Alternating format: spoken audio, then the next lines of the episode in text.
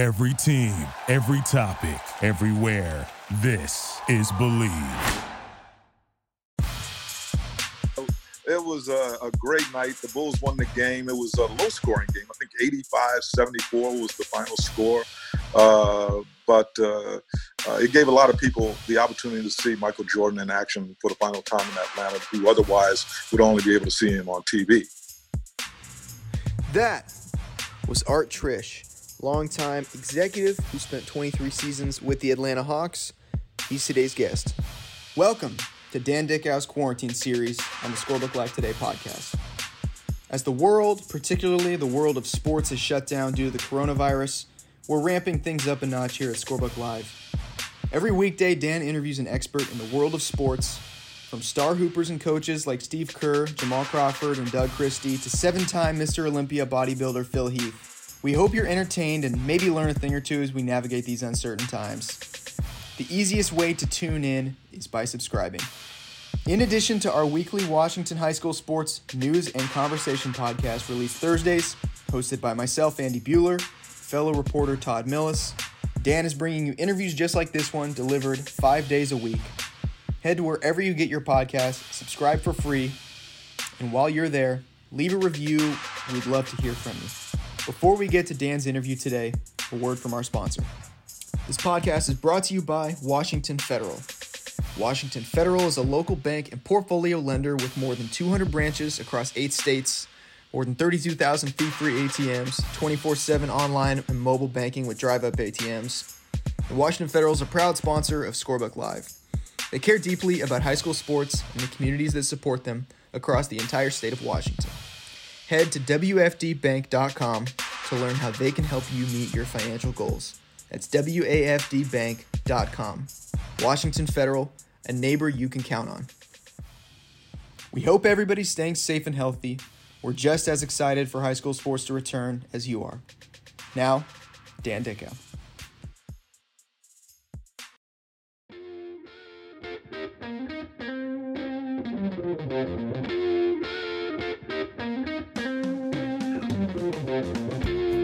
Dickau, Scorebook Live, Washington. Today, our podcast during these uncertain times in our nation and across the world.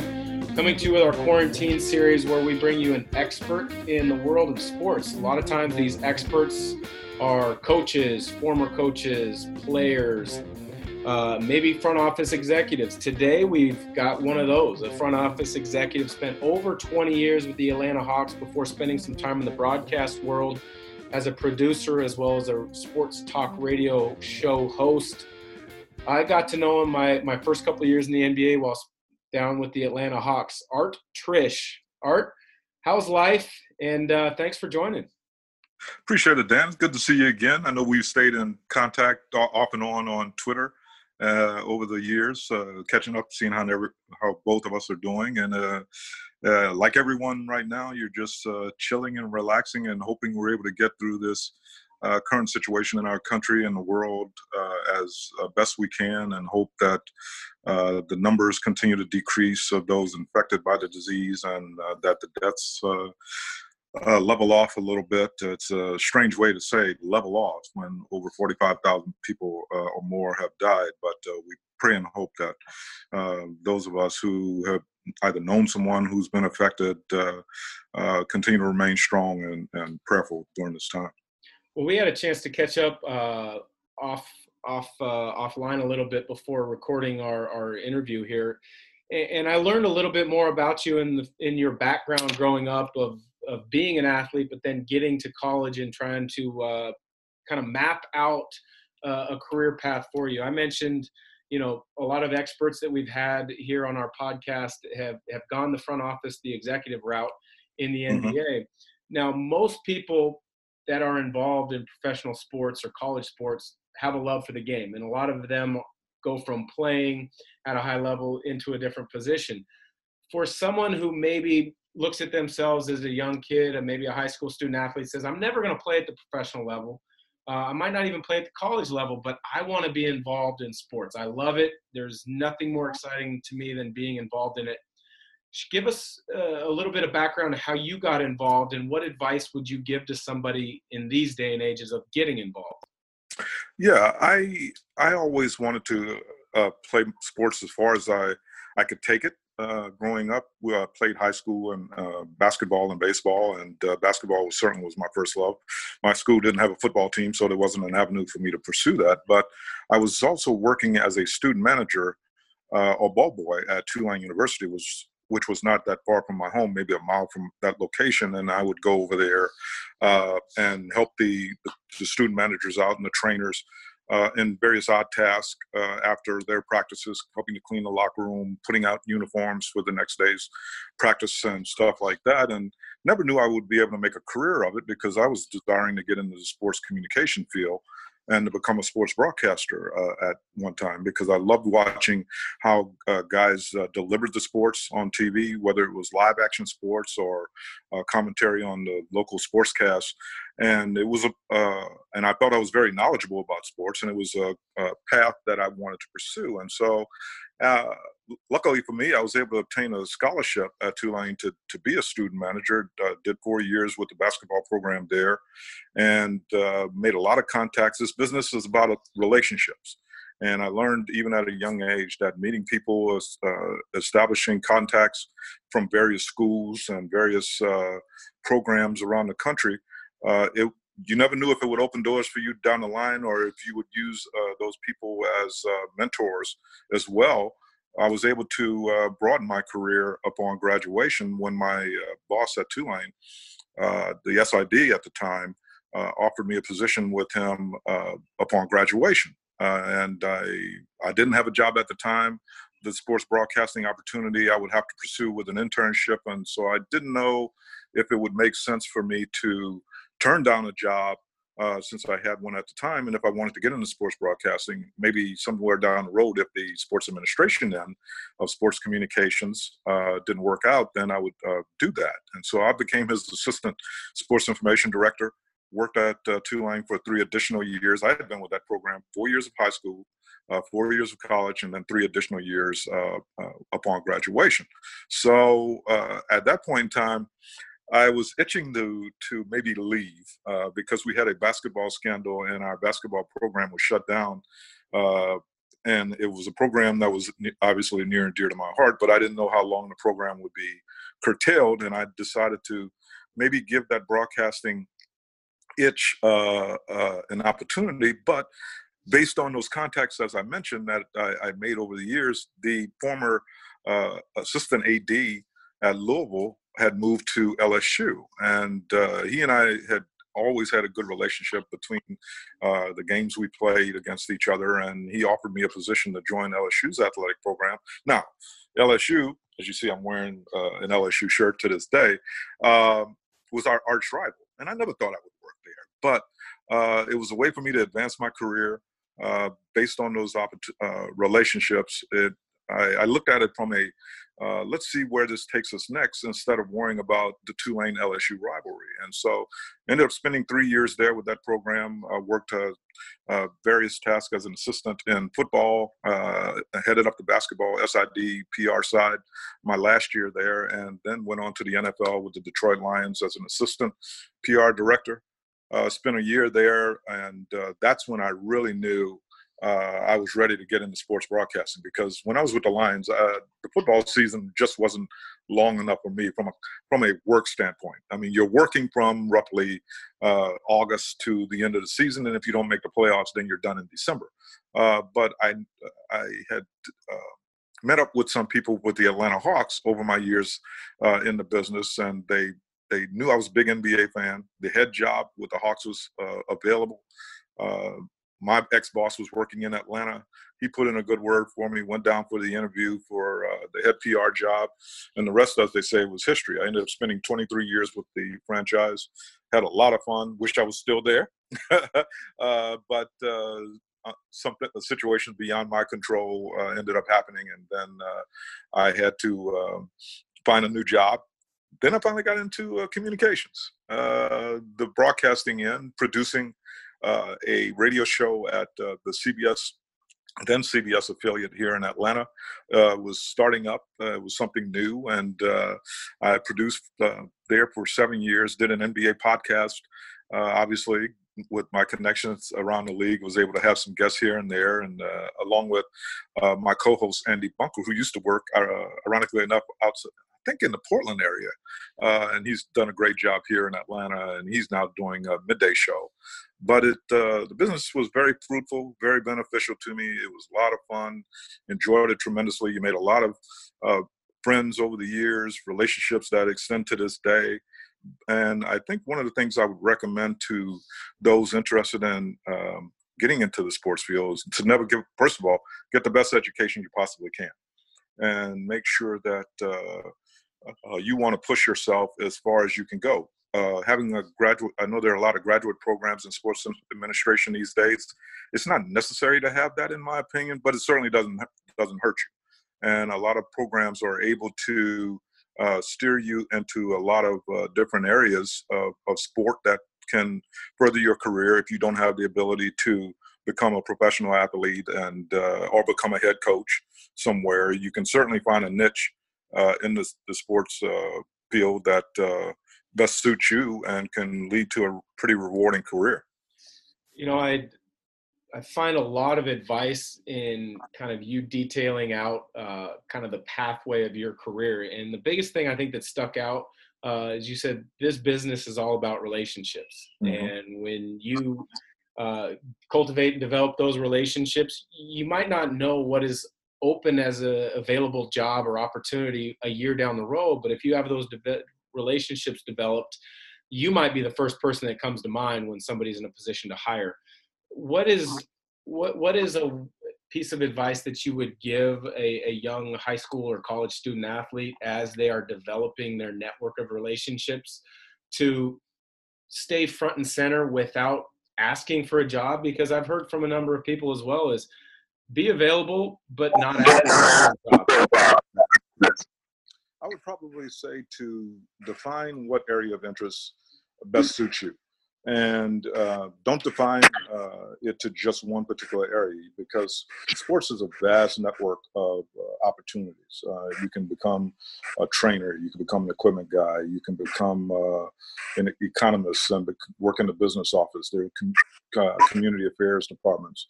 The college level is certainly um, much more vast in terms of opportunities because you have over 300 and I want to say 320 or more uh, Division One A programs compared to maybe from a professional sports uh, angle, and I'm talking NHL, NBA, Major League Baseball, NFL, maybe a little more than 110, 120 sports leagues uh, or sports teams.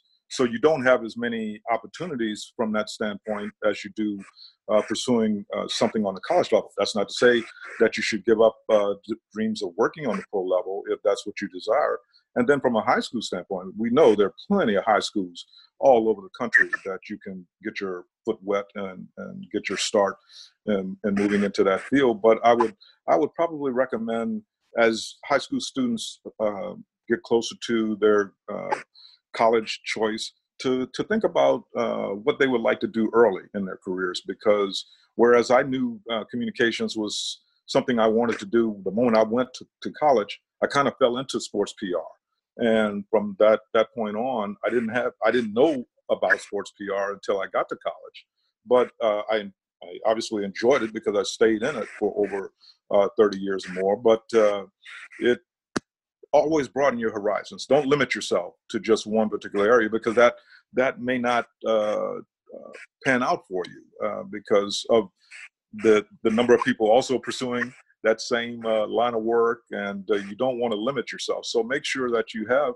uh, an ability to to help yourself become successful by by choosing a lot of or looking at a lot of and doing a lot of research in a lot of different areas that may suit you in the sports field that uh, you otherwise didn't think of beforehand.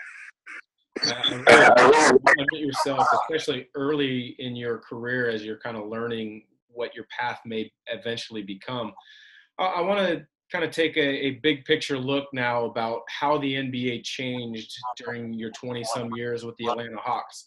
And the reason I ask this is because there's a ton of focus on that mid 1980s stretch uh, mm-hmm. as well as the 1997-98 season in the NBA because of the the phenomenal Mike, Michael Jordan and, and Bulls Last Dance documentary. So in your time there, you saw a big time change in the how the league was promoted, how the message of the league was promoted. Um, are there any true or defining examples in in your mind that just kind of took the league from hey this is a nice thing into boom it's possibly the greatest and best league in the world.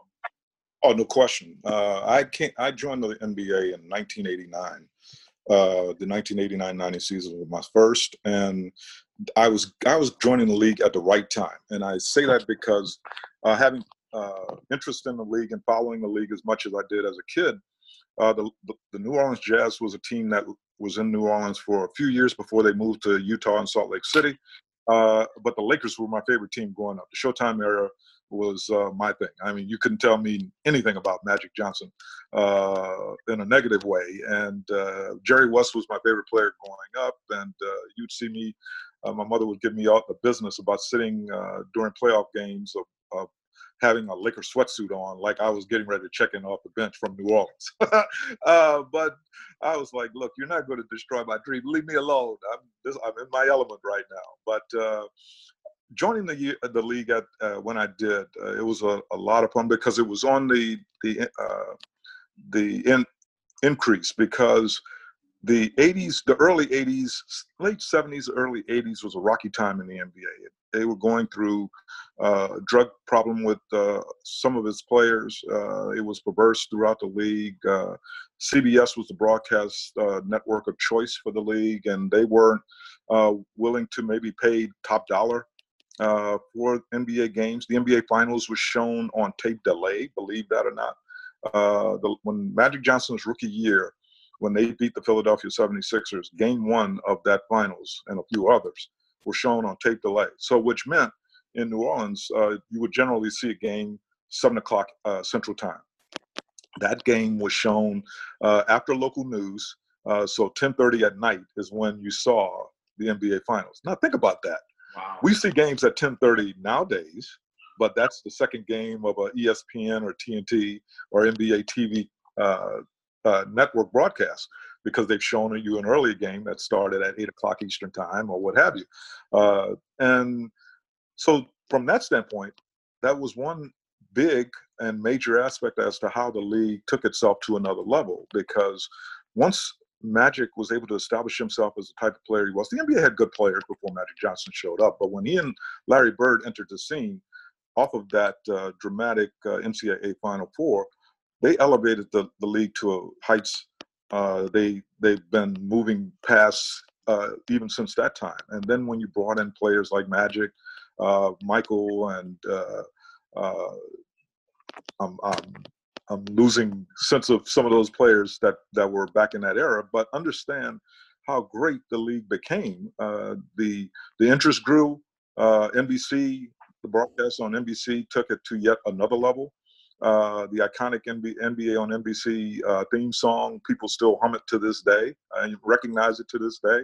And the league itself became a marketing uh, uh juggernaut. They were able to uh, market these players better than any of the leagues out there, NFL included. And at that time, the, the league, you, you saw NBA likenesses on everything, whether it was cups, t-shirts, hats, socks uh, guys uh, uh, wanted to be like Mike, as the old uh, Gatorade commercial uh, went down, and we were able to build each of our individual teams as from a communication standpoint of letting people know a little bit more about the players than you perhaps would, would have outside of just watching them on on uh, the t- on the TV. Because what we decided, I think the league decided to do was to expand the the the fans' interest and also their ability to get behind the scenes and see what uh, Dan Dickau is like at home.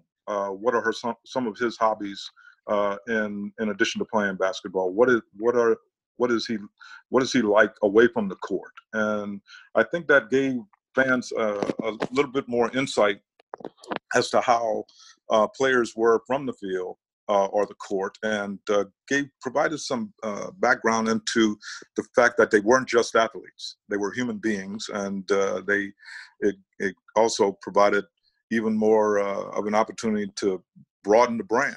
Uh, the NBA took its sport internationally, and I think they were the the first, and they do, they do it the best in terms of marketing uh, the, the, brand uh, outside the United States. I mean, uh, kids were playing basketball all over the world, but I they certainly weren't following the NBA back in the days when uh, I first joined. But in uh, based on the the struggles we were having in the Olympics with college players, uh, FIBA and NBA Commissioner David Stern decided to bring the professionals into the game to make the game more amenable to those who weren't able to uh, uh, see or touch or feel uh, NBA basketball, and that brand expanded to Africa, India, Pakistan, Russia, Europe. It was all over the place, and it culminated with the Dream Team being at the games in '92, and that was the best team ever assembled. Uh, I don't think we'll ever see a team like that ever again. Uh, it doesn't matter who goes to the Olympics to represent the USA. That team was the first, and it was it was a, quite a collection of talent. Um, and it was uh, I think the NBA is, has done a great job in uh, marketing itself, uh, giving fans an opportunity to uh, see the players away from the court. It's the one sport where you can reach out and touch them uh, as we all know. I mean, you're sitting on the uh, on a bench during a game, and you may be having a conversation during a timeout with a fan sitting right behind you. Uh, and uh, you're paying attention to your coach, obviously, and paying attention to what your team's doing. But uh, there are times when when players have the opportunity to talk to fans and uh, engage a little bit with a, a child here and there. And I think those enhancements have made the NBA one of the best sports out there. Yeah, I love how you say the NBA has done one of the best marketing jobs, if not the best, of all professional sports. I would agree. And, and they took that dream team uh, experience and grew the game globally. And with the Last Dance documentary being uh, released, and I I would imagine you're the same way as me. They released two on Sunday, and they're going to keep doing these these next couple weeks. I just wanted them to release all 10 at once. I was going to lock the kids out of the living room and just kind of watch them in in continuation. I can only imagine and and that because it, they haven't all been released yet. You guys had two iconic games being the Atlanta Hawks versus the Bulls that season. The reason I say they're iconic, one, you guys had a really good team, mm-hmm. um, but two, you talked about the marketing in the NBA, but the marketing in the Atlanta Hawks also did a tremendous job that year from what I've read and what I've known is you had two of the top seven most attended NBA games in NBA history that year. One game had 45,000. The other hmm. set the all-time attendance record for a regular game, not an all-star game, over 62,000 people. Yeah. How in the heck did you guys prepare for a regular season NBA game like that?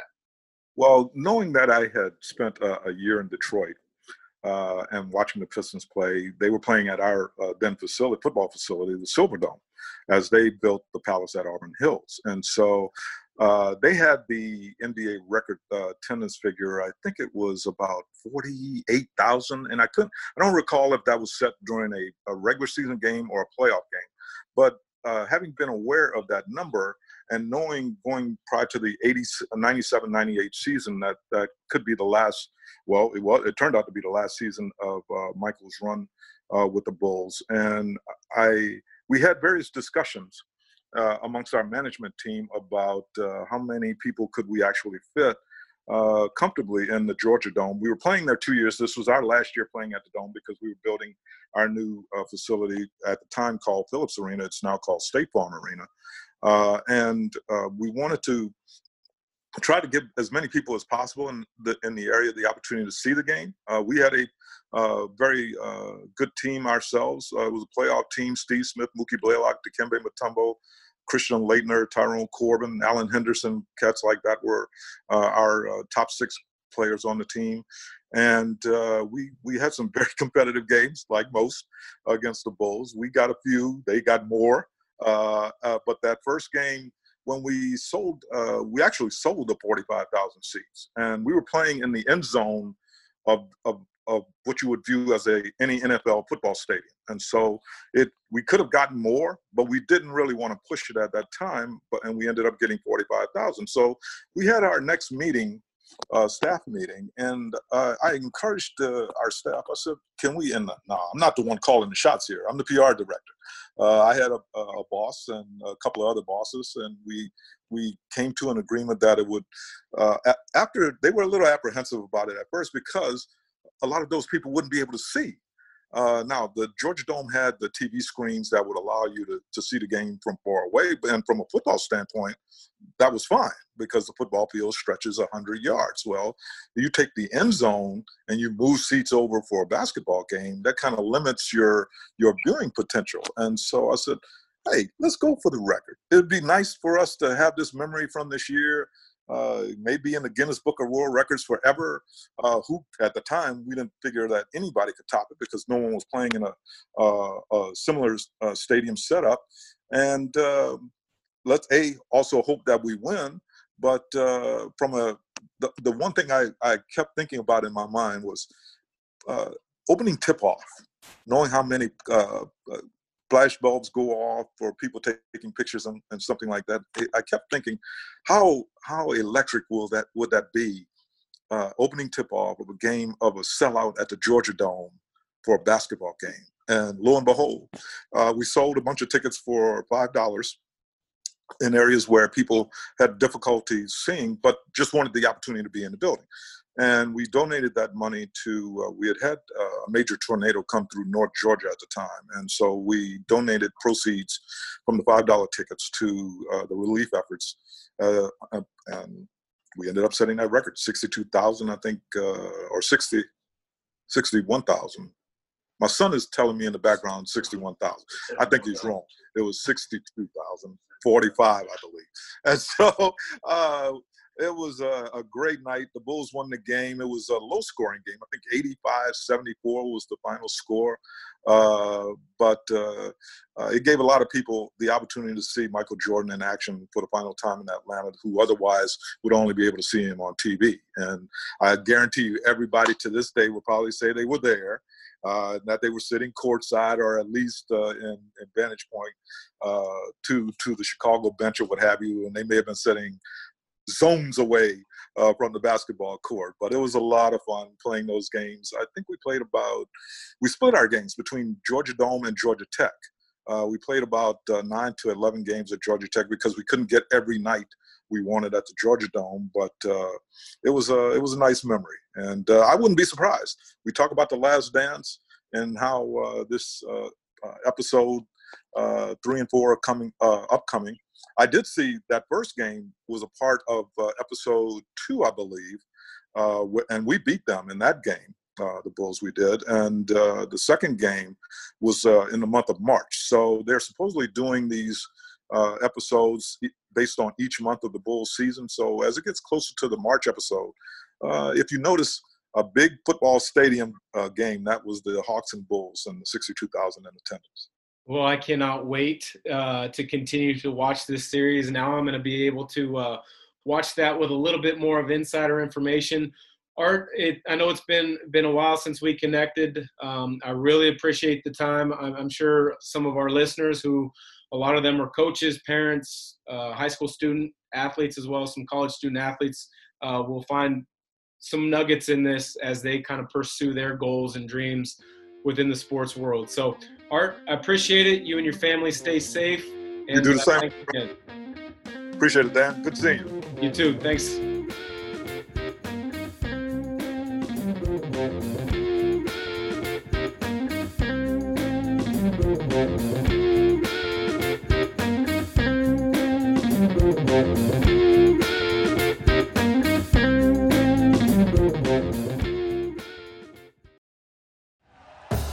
Thank you for listening to Bleav. You can show support to your host by subscribing to the show and giving us a five star rating on your preferred platform. Check us out at Bleav.com and search for B L E A V on YouTube.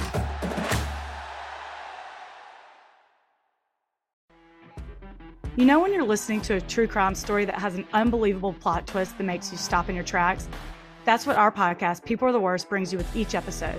I'm Rachel. And I'm Rebecca. We're identical twins who love true crime cases that make you say, didn't see that coming, and we hate the people responsible for them. Listen to People Are the Worst now on Apple, Spotify, or wherever you get your podcasts.